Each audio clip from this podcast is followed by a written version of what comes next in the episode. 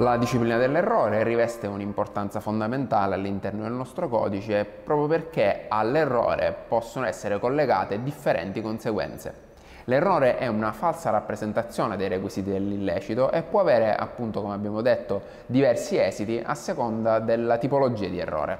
Innanzitutto una prima macro distinzione va fatta tra l'errore di fatto e l'errore di diritto.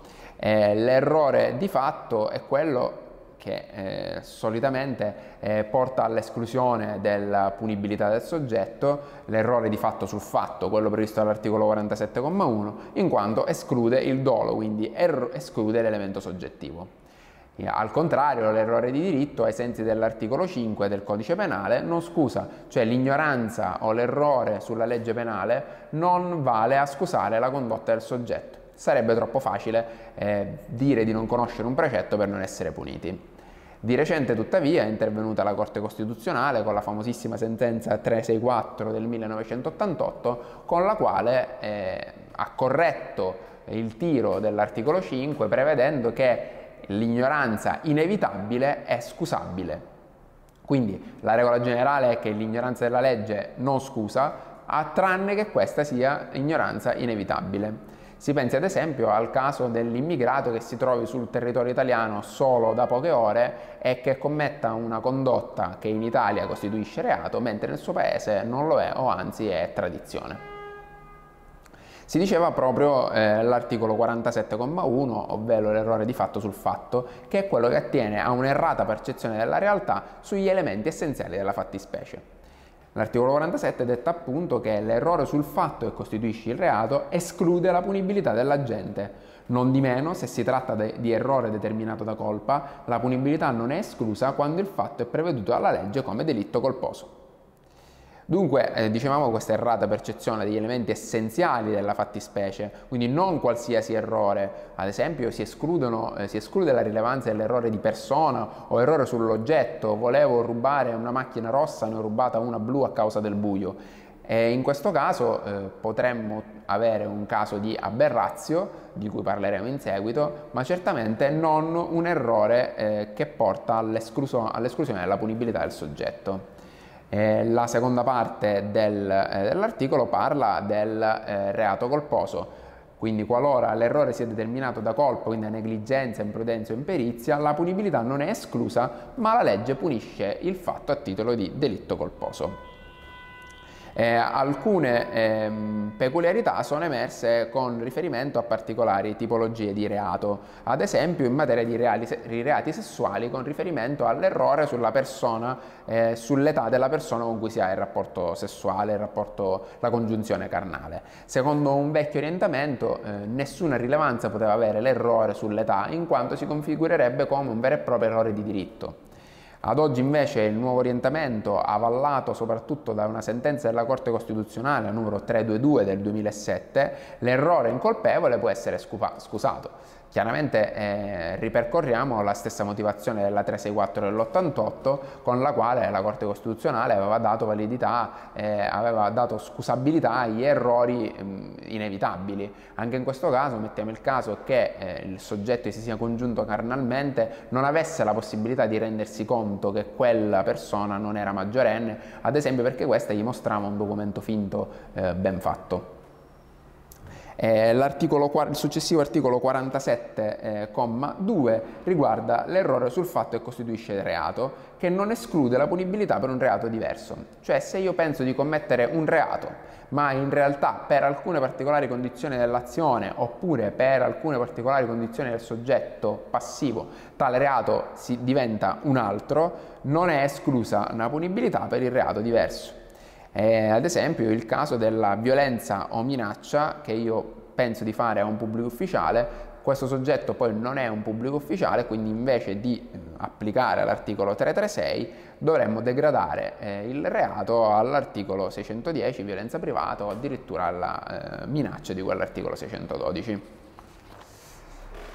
Per quanto attiene all'articolo 47,3 è il caso di errore su norma extrapenale. L'articolo 47,3 ci dice infatti che l'errore su una legge diversa dalla legge penale esclude la punibilità quando ha cagionato un errore sul fatto che costituisce il reato. Quindi si è lungamente discusso in dottrina e in giurisprudenza sulla possibilità di distinguere gli errori di fatto dagli errori di diritto nel caso di norma extrapenale. Secondo la giurisprudenza, le norme extrapenali che non integrano la eh, fattispecie criminosa scusano l'errore, altrimenti no.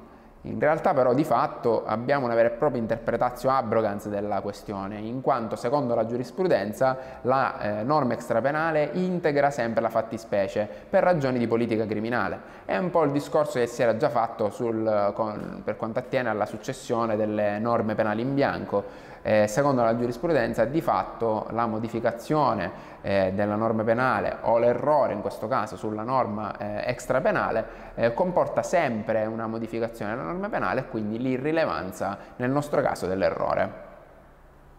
Tale impostazione è chiaramente fortemente criticata dalla dottrina che invece ravvisa la possibilità di scusare tale errore in determinate circostanze.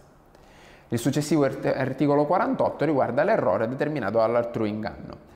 Le disposizioni dell'articolo precedente si applicano anche se l'errore sul fatto che costituisce il reato è determinato dall'altro inganno, ma in tal caso del fatto commesso dalla persona ingannata risponde chi l'ha determinato a commetterlo. Quindi il soggetto che induca un altro in errore tramite artifici o raggiri idonei a falsare la percezione del soggetto agente risponderà al suo posto della condotta. Eh, chiaramente la giurisprudenza ritiene che questo articolo sia applicabile soltanto quando i comportamenti siano idonei a trarre in inganno una persona di media diligenza, quindi devono essere errori che hanno quella carica eh, atta a eh, raggirare un soggetto medio, non un, qualsiasi, non un qualsiasi artifizio, non un qualsiasi raggiro, in base al quale ehm, in assenza del quale non sarà possibile escludere la punibilità eh, del, del soggetto agente.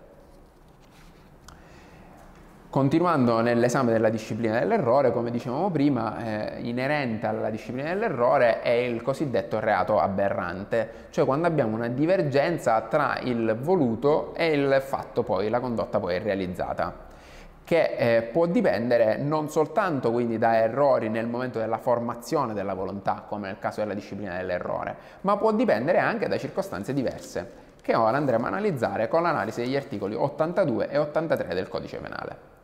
L'articolo 82, rubricato offesa di persona diversa da quella alla quale l'offesa era diretta, al comma 1 ci dice che quando per errore nell'uso dei mezzi di esecuzione del reato o per un'altra causa è cagionata offesa a persona diversa da quella alla quale l'offesa era diretta, il colpevole risponde come se avesse commesso il reato in danno della persona che voleva offendere, salve per quanto riguarda le circostanze aggravanti e attenuanti le disposizioni dell'articolo 60. In questo caso quindi abbiamo una divergenza che la giurisprudenza e la dottrina classicamente chiama aberratio ictus. Nel nostro caso, quindi il caso del comma 1, aberratio ictus monolesiva, cioè l'offesa che si verifica è la stessa, ma il soggetto passivo, cioè il soggetto che subisce l'azione del reo, è diverso da quello prospettato eh, la eh, legge sceglie chiaramente di punire, nonostante l'errore, il soggetto con una particolare attenzione alle circostanze. Eh, ma eh, tuttavia eh, non è ben chiaro quale sia il criterio di imputazione soggettiva, cioè quale sia l'elemento soggettivo, dato che dovremmo escludere a una prima analisi il dolo, perché il soggetto nei confronti del quale io volevo rivolgere l'offesa è diverso rispetto a quello nei confronti del quale l'ho rivolta. Secondo altra parte della giurisprudenza, tuttavia, il dolo ehm, è l'elemento soggettivo dell'aberrazio, in quanto è irrilevante il soggetto nei confronti del quale io pongo in essere l'azione, conta la condotta, cioè la eh, funzione, eh, la, la, volontà generica potremmo dire del soggetto e eh, l'articolo 82 ha una mera funzione dichiarativa sotto questo punto di vista.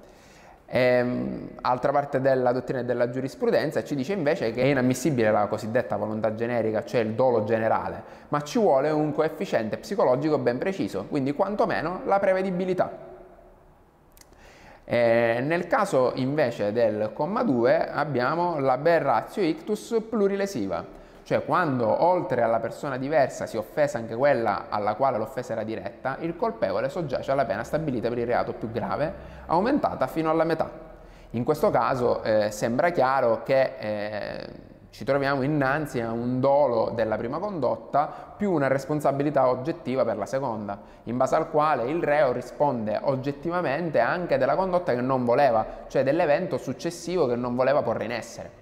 Tuttavia, per salvare l'applicazione del reato aberrante, la eh, giurisprudenza interpreta la seconda responsabilità non come responsabilità oggettiva, ma come una responsabilità per colpa, anzi un coefficiente ancora inferiore rispetto alla colpa. Infatti parliamo di prevedibilità in concreto, cioè il soggetto doveva poter prevedere che la sua condotta poteva svilupparsi anche colpendo un soggetto diverso, oltre a quello che era il destinatario della sua condotta.